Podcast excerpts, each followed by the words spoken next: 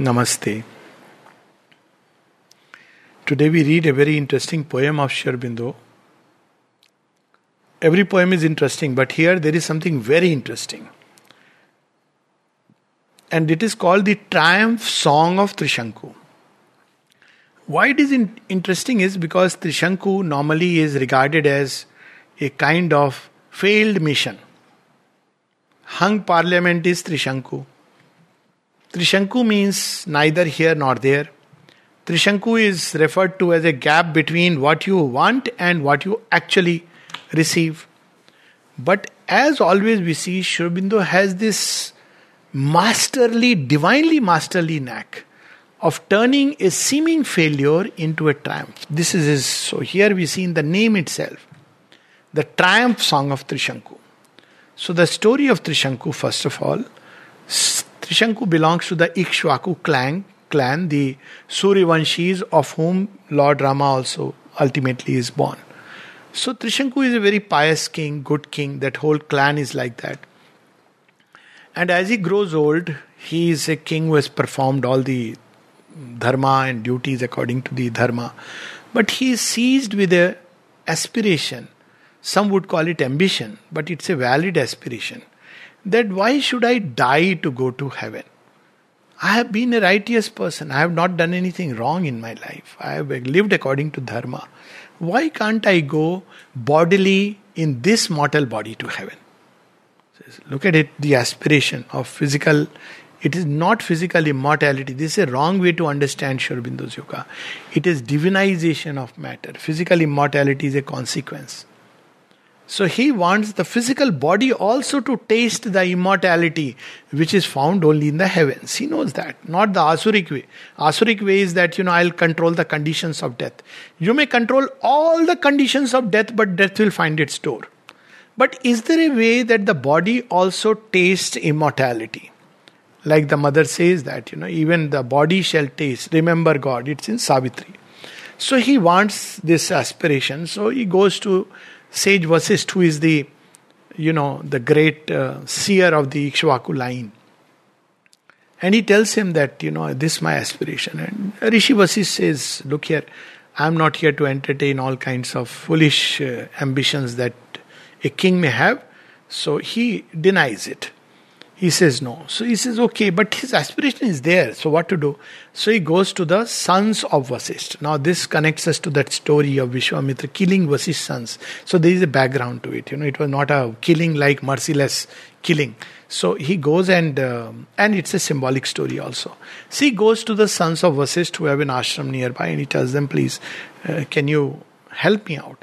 And these are the hundred offspring. So, very obviously, they are probably his disciples or whatever. The energy is released by his tapasya. And they say that, oh, uh, our Guru has told you no, and you have dared to come to us. So, in their anger, they curse him. So, they curse him that, you know, you have dared to ask us and thereby humiliate our guru so you become like a chandal though you are a king you will become a chandal and you have to beg for food now we know chandal is the worst kind of human he only takes care of the departed. But look at the paradox of the story. He wants to go to heaven in a human body. And Chandal is a job, by job description, he sends everybody to heaven, but out of the human body. That is what a Chandal job is, job description. You'll see it when you, now it is used in a very Uh, derogatory sense, but if you go to Varanasi, the man who engages Raja Harishchandra also was a Chandal. He was again, you know, if you see this these stories, he also becomes a Chandal, not by choice but by strange fate. And because Raja Harishchandra became a Chandal, the ghat is named after him, and not only that, all the Chandals in Varanasi who take care of the last rites, not as a priest, but they are the ones who will arrange the wood and they take away whatever is left over. So they are regarded as, he is regarded as Dom Raja. And even the king of Kashi had to bow down to him. Very interesting story in Varanasi, he is called as Dom Raja. So you can't just take a decision. So look at the kind of socialism that existed in Indian thought, you know, which is of a very different kind. But coming back to our story, he becomes a chandal. So he becomes a very ugly man, goes door to door begging bowl. But he doesn't say anything because he says, well, I mean, they had a right to curse me. He doesn't react uh, that, no, I am a king and I'll destroy you people. He doesn't do that. So, because of that, he earns a kind of merit. And uh, then in the process, he hits upon uh, Rishi Vishwamitra. And he tells him that, you know, this my state. And he asks, he reads his mind and sees this is his aspiration, but why has he become a Chandal? So Rishi Vishwamitra gets furious. So he says, How dare somebody could do this? So he says, I'll do a yagna, and in that yagna, I'll make you ascend to heaven. So he does a yagna. And in yagna, he calls everybody, including the sons of Vasist. But the sons of Vasist are furious. They would not come. And not only they won't come, when the invitation goes, they throw a curse. They like throw all kinds of malevolent energies and they say, No, this will never succeed. This is our curse. And in that process, Vishwamitra gets himself very angry. This anger is a word, but the Rudra energies are released and he destroys the hundred sons. This is the story. It's not like he took a, like it is shown in some movies, that he took a farsa and went on on a rampage. No. It was because, uh, according to Vishwamitra's logic, that you people are coming in the way of a work which, according to me, is a great divine project one day which Sri Aurobindo will come and fulfill. Sri and Vishwamitra have a lot of similarities in one sense, not in all sense. One is the name Vishwamitra. Both are lover of humanity. Sri has been labeled as that. and the second, most important, this divine project of ascension. And the third is that the Gayatri which was given by Vishwamitra, Sri Aurobindo perfects it and gives Sri Aurobindo's Gayatri. So there are certain similarities. Both are uh, even warriors. Vishwamitra had that, you know, engaged against the Asuras, whereas uh, Sri Aurobindo also released his uh, divine energies against the Asuras. So there is a kind of similarity, just like between Agastya and Sri. So we see this similarity. So Vishwamitra then starts the yagna, and uh, as he starts the yagna, by the tapasya ascesis, the body. Now he's not doing the asuric way that i'll stop the conditions of death. By the power of tapasya he is making me ascend. Now he ascends right up to the doors. So now what do you do? So indra says no no this is not the law. You can't do it like that. You have to come down. You see that this is not the law. We find again in a colloquy between sage agastya and indra where agastya wants to go beyond and indra says you can't do like this. A time will come when you can go that is a different story altogether. So they, he goes and uh, they close the door. They say Vishwamitra may do it, but I we can't uh, allow you. This is not the law of the land here. Like you know, somebody may say that you know government of India has given us permission, but local police may say no, no, we don't recognize. The fellow on the road will catch you and say no, you do what I am saying. So this kind of a thing. So he comes down. What to do? So Vishwamitra again sends him back. Again the same thing. So poor Trishanku, you know, he is caught. But now Vishwamitra has taken it onto himself that no, he is not going to accept defeat because he knows this is a um, valid cause. So what Vishwamitra does, he says, all right, you people will not allow him to enter into your heaven, right? I'll create a new heaven. Now this, you know, is a fantastic story and I believe this is possible. Somebody had once asked me a question that if you become God, one with God, because you know, we all are potentially that. So, can you create a universe? Yes, you can create a universe. And in this story, you see that Vishwamitra starts creating a parallel universe. He starts cloning the stars, even, you know, you must have heard about the Southern Cross, the Northern Cross and the Southern Cross. So he creates, starts creating stars, and when he has created a parallel universe, probably a Today we see all the star studded sky. And then he says that now I am going to create a new Indra, clone Indra. That is the time all the gods come and pray to him. Please don't do it, it will be devastating. How can there be two governments? Then finally, Vishwamitra understands this may create an imbalance. So he creates an annex heaven by the power of thought and tapasya in which Trishanku dwells. Everything there is like a heaven but it's a heaven created by the human consciousness by its tapasya. Sri Aurobindo passingly mentions it. He doesn't mention the story, but he mentions that there are heavens which are like annexes created by human thought. So there are two kinds of heavens, not heaven in that sense. One is the heaven which exists as, uh, you know, a domain. Typal beings live there, the gods live there, and um, they are places where you know you have uh, uh, like higher domains, different domains, vital heavens, heavens of the mental world, of the ideal. As we see, they are typal worlds. But there are heavens in which people often we hear go after death. These are annexes created by human thought that good people must have a place to go. These heavens they can't go but they too deserve something. So, over a period of time, just as you have a domain of death which has been created by human thought, hell which has been created by human thought. Similarly, there is there are heavens or a heaven which has been created by human thought where it seems the good people go. So, actually, they don't go there, but because there is a space like that in which they go and stay for a while and come back. I don't know whether you have Chitrarath there and Urvashi dances and Somras, I doubt it very much. But then there are annexes created for that. So now, did Trishanku succeed? Well, at least partially he did.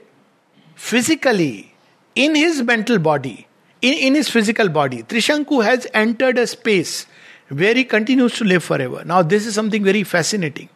It's not that heaven, but it's a heaven of sort where his physical body could travel. He's not on earth, but in that space, in that magical space, he can save, stay forever. On earth, not possible because the moment he comes to earth, the forces that is the problem which Sri Aurobindo has taken up for the next level. So, this poem is about the triumph song of Trishanku. I shall not die. It starts with a master line. Refuses to die. What is death? Sometimes you laugh so much hullabaloo about something that doesn't exist. There is no death, there is only life, life in different forms, life on earth, life on other domains, planes. When we leave the body, we travel through all that. And once you have had one experience of that kind, that this universe is teeming with life, then the fear of death goes away. I shall not die, although this body, when the spirit tires, of its cramped residence shall feel the fires. My house consumes, not I. Cramped residence. When the soul grows beyond a point, the body cannot contain it. This was the reason why Swami Vivekananda left. This was the problem that for Sri Aurobindo to contain within the body. That's why in Savitri there is that passage, a will, a hope immense now seized his heart. That why can't the body live according to this ideal? Because his soul has expanded. Imagine London and Tokyo and Paris, my spirit seeing are. How that consciousness will live within the human body. When Sri speaks about, the mother speaks about Savitri, she says, one of them, there are four things. One of them is the experience of the Divine Mother to adapt to the falsehoods of earth nature. What we would have felt to enter into this body. So when the residence is so cramped, that's why some of the people who develop very fast may leave the body. That doesn't mean they die. Nobody dies, by the way. They continue to exist because they are freed from this resistance. So he says, when the there is a development, Trishanku's aspiration has led him so far. So when the body is consumed by the fire, body is consumed, not I. I shall not die. My house consumes. The body is the house, and I am the householder. The I, the soul is the householder. Leaving that case, I find out ample and ethereal room. I expand into space. My spirit shall avoid the hungry tomb, deceiving death's embrace. Death can embrace me. Excuse me. No way. So, how it will deceive? It will become so vast. Jo jo surusa mukh bisrava tasudun kapi roop dikhava. Death is trying to frighten, and Hanuman becomes even vaster. You will consume me. Let me see how great is your hunger. I am greater than your hunger. So, this hungry tomb, hunger that is death, this spirit of devouring ends up ourselves being devoured. That is the Upanishadic saying. So, here there is an indirect reference to that. My spirit shall avoid the hungry tomb, deceiving death's embrace. I have not lived by hunger, I have lived by aspiration. So, Night shall contain the sun in its cold depths. The night is death. Death at one place is described in Savitri as the remnant, eater of the cold remnants of the sun. When stars collapse, they enter into that space. Call it, um, I don't know, dark matter or uh, black hole or whatever. It doesn't matter. Matter never matter. Mind never mind. That was Bertrand Russell. okay. Spirit Keep it high. Okay, that is my addition. so, so, night shall contain the sun in its cold depths. Time too must cease. There will be a time when, anyways, there will be a pralaya. The stars that labor shall have that release. I cease not, I remain. Human consciousness is beyond time, beyond space. It has the capacity to go and identify with the eternal. So he says, even Pralaya cannot destroy me. It can take away the gods, it can take away the suns, the stars, but you cannot destroy me because I am beyond that. Or the first seeds, now I am not only beyond the end, I am also beyond the beginning. Or the first seeds were sown on earth, I was already old. Even before matter is formed, thus Jivatman has jumped into this darkness of inconscient. Matter comes later. Let's have a holiday of an adventure. Where will you go? It's too bright here. Let's enter the night. You can't see anything, yes, but your torch fire is there with us as our light. Okay? But we need some little fun. Enough fun you will have. Lot of adventure. And I'll be there, the Divine Mother. What form you'll be there? Sometimes I'll be hidden in the womb of darkness, you cannot see me. Sometimes I'll come as nature, sometimes as life, sometimes as mind, climbing into your thought. And then one day I'll reveal yourself myself to you as the Divine Mother, the radiant form. So the Divine Mother also plunges. So, are the first seeds were sown on earth. That comes much later, living forms. I was already old. And when new and when now unborn planets shall grow cold, my history proceeds. So there are many planets and you know stars that are taking birth, we know that yet to take birth. That's how creation is out of that energy. And even when they have taken birth and grown old, look at the stretch of consciousness. My history will proceed. I will not. Even when they are the unborn ones are born and they will grow cold. So people often say, Oh, sun will grow cold, sun will grow cold. Some 5,000 billion years thousand, five thousand years is enough. Man will grow into the new being. So this is how I am the light in stars, the strength of lions and the joy of mornings. I am man and maid and boy, protean, infinite. I can change and adapt. Whatever container you'd give me, I'll enter that. This is how the uh, soul has journeyed. And people who have the experience, Maulana Rum says that, no, why should I be afraid of dying? I was a rock, I died, became a plant. I died, became a tree. I died, I became a bird. I died, I became a beast. I died, I became a man. Even in human life, don't we die a number of times? बचपन के दिन बुलाना दिन। अच्छा है, भूल गया ना। अभी you know otherwise will be forever a little baby dependent when you leave behind you die to your childhood of course the essence always remain when you die to the child you grow adult when you die to the foolish adolescent you become a mature adult when you die to the mature adult you become a wise old man when you die to the old wise man you become a child full of wonder and delight again is in date so what is the fear of death? It's a forward movement. So here he reveals, I am the light. The way we can outgrow this fear of death is to remember we are infinite. Anantoham, Anandoham. I am the light in stars, the strength of lions. Just imagine. And the joy of mornings. Only the master poet is doesn't it sound like who? In the blue of the sky, in the green of the forest, whose is the hand that has painted the glow? In the strength of a man, in the beauty of woman. Look here. In stars, the strength of lions and the joy of mornings, I am man and maid and boy, protean, infinite. I can change like anything because I'm infinite. But if we fix ourselves, that's when death starts. Death starts when I when we say, you know who I am? I am Doctor so and so. Now I have started dying. Or when I say, you know who I am, take out a card and flash. You know who I am? I am Sharma and Verma and Pandey and Singh. I began to die. But when you say I am the child who has built this universe and live in that universe, how can you die? You're everywhere. That is also me. This death, poor fellow. What will he do? Not poor fellow, dirty fellow, but he will, you know, he has this scavenger, no? So dirty fellow.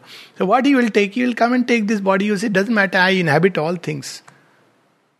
So this is a question of I am a tree. Now people often get insulted. So you tell them that you can insult my name, yeah. You can't insult me because you don't even know me. I am a tree that stands out singly from the infinite blue. I am the quiet falling of the dew, and I am the unmeasured sea. Look at the contrast. I am the tree standing out against that sky, infinite blue. But I am also the dewdrop, also the unmeasured sea.